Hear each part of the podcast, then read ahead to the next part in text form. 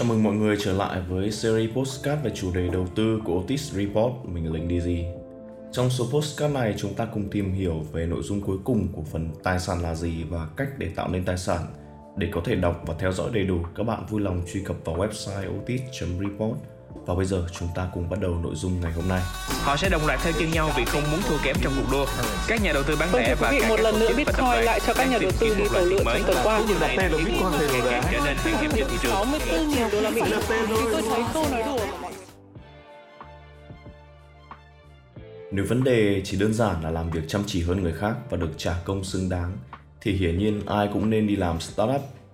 Họ sẽ thấy vui đến một lúc nào đó. Tôi không nghĩ rằng có ai thích sự chậm chạp của các công ty lớn, những buổi họp triền miên, những lần tán dóc lúc lấy nước hay là nói xấu mấy ông quản lý. Nhưng không may là đi làm startup thì cũng có rất là nhiều sự khó khăn.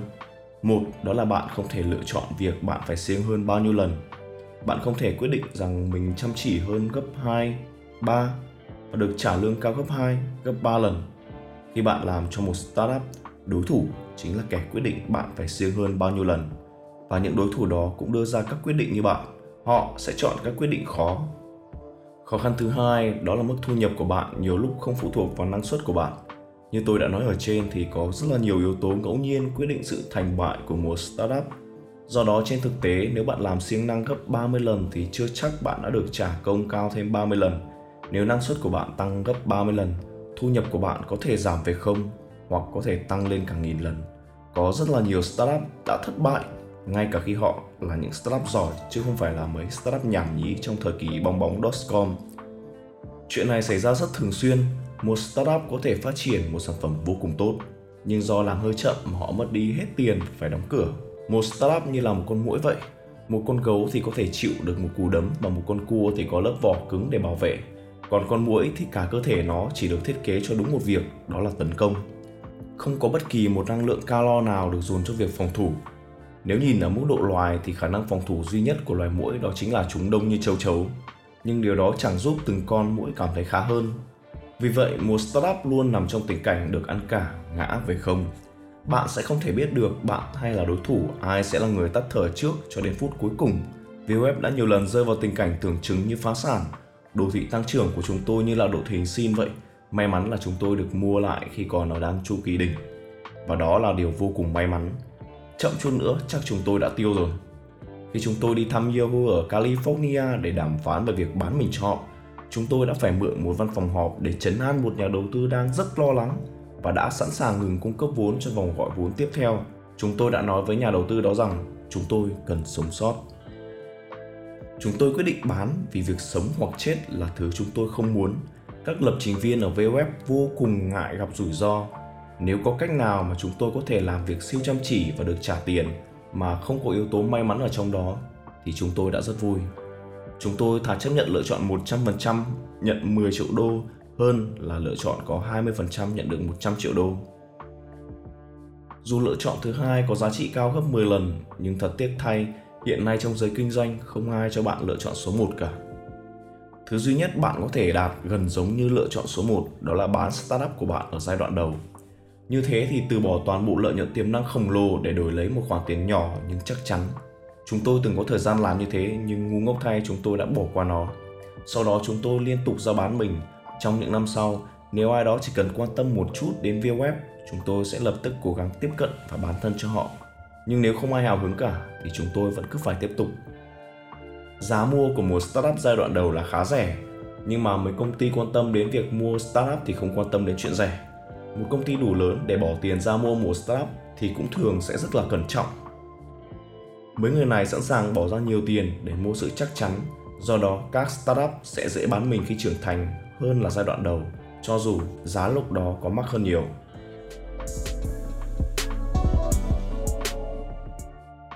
Kiếm người dùng Tôi nghĩ sẽ là một ý kiến hay nếu bạn bán công ty của bạn đi nếu có thể.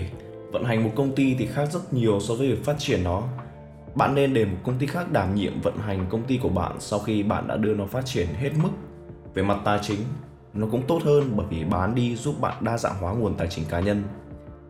Bạn sẽ nghĩ gì khi thấy một nhà đầu tư bỏ hết tiền của khách hàng vào đúng một cổ phiếu? Mà làm sao bạn có thể khiến một tập đoàn lớn mua được bạn bằng cách làm những thứ mà bạn vẫn thường làm khi mà chưa có ý định bán? Ví dụ như là kiếm lợi nhuận nhưng thuyết phục được người khác mua công ty của bạn cũng là một nghệ thuật và bạn phải dành rất nhiều thời gian để làm chủ bộ môn này.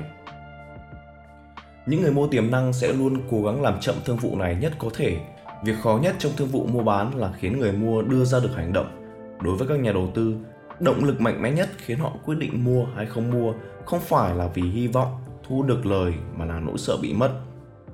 Các bên mua luôn sợ rằng đối thủ sẽ mua công ty của bạn đấy là cái thứ mà theo kinh nghiệm của chúng tôi sẽ khiến tóc CEO bạc đi. Mối lo lớn thứ hai mà họ có, đó là họ sợ nếu không mua bạn bây giờ, bạn sẽ cứ thế mà phát triển nhanh chóng. Và cuối cùng giá trị công ty bạn sau này sẽ còn tăng cao hơn nữa. Trong cả hai trường hợp, mọi vấn đề là số lượng người dùng. Bạn sẽ thường nghĩ rằng một công ty muốn mua bạn sẽ nghiên cứu rất nhiều về bạn và quyết định xem là giá trị công nghệ của bạn có là bao nhiêu. Không phải đâu, họ chỉ quan tâm bạn có bao nhiêu người sử dụng. Trên thực tế những nhà đầu tư đều đặt ra giả định đó là khách hàng luôn lựa chọn sản phẩm tốt nhất cho họ. Điều này nghe có vẻ ngu ngốc nhưng không phải vậy đâu. Người dùng là bằng chứng duy nhất cho thấy bạn đã tạo ra một thứ của cải và tài sản có giá trị. Của cải tài sản là thứ con người muốn. Và nếu mọi người không muốn dùng sản phẩm của bạn, đôi lúc không phải là vì bạn làm marketing dở. Đôi lúc đó là vì thứ bạn tạo ra không phải là thứ người dùng muốn mấy nhà đầu tư mạo hiểm có một danh sách dài các dấu hiệu của một startup mà họ cần phải né. Đứng gần đầu danh sách là mấy công ty tạo ra bởi mấy tay mê kỹ thuật, muốn giải quyết một vấn đề kỹ thuật hóc búa nhưng chẳng có ích gì cho người dùng. Do đó tôi nghĩ bạn nên cho người dùng xài thử sản phẩm, giống như bạn cho phép những người muốn mua thử bạn vậy. Hãy coi một startup như là một bài toán tối ưu, trong đó tham số quan trọng nhất là số lượng người dùng. Bất cứ ai cố gắng tối ưu phần mềm máy tính đều biết điểm cốt lõi, đó là số đo. Khi bạn cố gắng đoán xem phần mềm của bạn chạy chậm ở chỗ nào, hay điều gì làm nó nhanh, phần lớn sự phán đoán của bạn đều là sai. Số lượng người dùng không phải là phép thử tốt nhất, nhưng gần đúng như là vậy. Đó là thứ nhà đầu tư quan tâm, đó là thứ doanh thu phụ thuộc vào, đó là thứ khiến đối thủ mất ngủ, đó là thứ gây ấn tượng với truyền thông và người dùng tiềm năng. Rõ ràng đó là một phép thử tốt hơn rất nhiều so với các danh sách về bạn sẽ giải quyết cho dù trình độ công nghệ của bạn có tốt thế nào đi nữa. Ngoài ra, việc coi một startup là một bài toán tối ưu giúp bạn né được một số sai lầm mà các VC luôn lo lắng một cách hợp lý. Dành quá nhiều thời gian để phát triển sản phẩm. Bây giờ chúng tôi đã hiểu được điều này. Hãy tung ra phiên bản 1.0 càng sớm càng tốt. Nếu bạn không có đánh giá nào từ khách hàng, bạn đang tối ưu dựa trên sự đoán mò. Điều quan trọng nhất mà bạn phải luôn quan tâm đó là của cải tài sản là thứ mọi người muốn. Nếu bạn muốn sự giàu có bằng cách tạo ra của cải bạn phải biết người dùng muốn gì. Có quá ít doanh nghiệp thực sự quan tâm đến việc làm sao để hài lòng khách hàng. Bao nhiêu lần bạn bước vô một cửa hàng hay gọi điện đến bộ phận chăm sóc khách hàng của công ty với một sự lo lắng trong đầu khi bạn nghe được câu nói cuộc gọi của bạn rất quan trọng đối với chúng tôi, xin hãy giữ máy. Bạn có cảm thấy rằng, ô, giờ thì chắc chắn mọi chuyện sẽ ổn thôi. Một nhà hàng phục vụ một nghìn người đôi lúc cũng sẽ làm cháy một món. Nhưng trong công nghệ, bạn chỉ nấu đúng một món và tất cả người dùng đều ăn món đó do đó, sự khác biệt giữa những gì người dùng muốn và bạn làm, nó sẽ tăng theo cấp số nhân. Hoặc là bạn làm hài lòng phần lớn, hoặc là bạn khiến phần lớn bỏ bạn. Bạn càng đi đến gần việc tạo ra thứ gì họ muốn, thì bạn càng tạo ra nhiều của cải và tài sản. Của cải tài sản và quyền lực. Tạo ra của cải không phải là cách duy nhất để trở nên giàu có, phần lớn trong lịch sử loài người.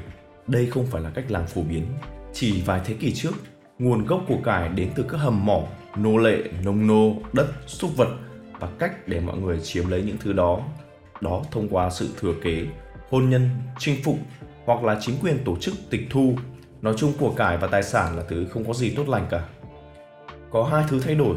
Thứ nhất đó là chế độ pháp trị. Xuyên suốt lịch sử loài người, nếu bạn vì lý do nào đó tìm ra cách tích lũy của cải thì mấy người cai trị hoặc mấy tay sai của hắn sẽ tìm cách lấy đi của bạn. Nhưng ở châu Âu thời kỳ Trung Cổ có một chuyện đã xảy ra. Một nhóm thương nhân và chủ nhà máy đã tập trung vào các thị trấn, hợp lực với nhau họ chống lại được các địa chủ. Lần đầu tiên trong lịch sử, những kẻ chuyên đi bắt nạt đã không thể ăn cắp tiền của những người khác. Và một lẽ hiển nhiên, điều này lan rộng ra và trở thành yếu tố thúc đẩy của cách mạng công nghiệp, sự thay đổi lớn thứ hai. Đã có rất nhiều tài liệu nói về cuộc cách mạng công nghiệp nhưng điều cốt lõi nhất mà chúng ta cần nhớ đó là những người làm ra của cải tài sản bây giờ đã có thể thoải mái tận hưởng chúng. Đây là điều kiện bắt buộc để xã hội phát triển. Một bằng chứng cho điều này đó là những gì xảy ra ở quốc gia cố gắng tịch thu của cải của người dân ví dụ như Liên bang Xô Viết hay ở mức độ thấp hơn là Liên hiệp Vương quốc Anh vào những năm 1960 đến đầu những thập niên 1970. Tức bỏ đi động lực tích lũy của cải tài sản, sự phát triển công nghệ hoàn toàn bị chững lại. Hãy nhớ rằng một startup nếu nhìn về mặt kinh tế, là một nơi để cho bạn làm việc nhanh hơn.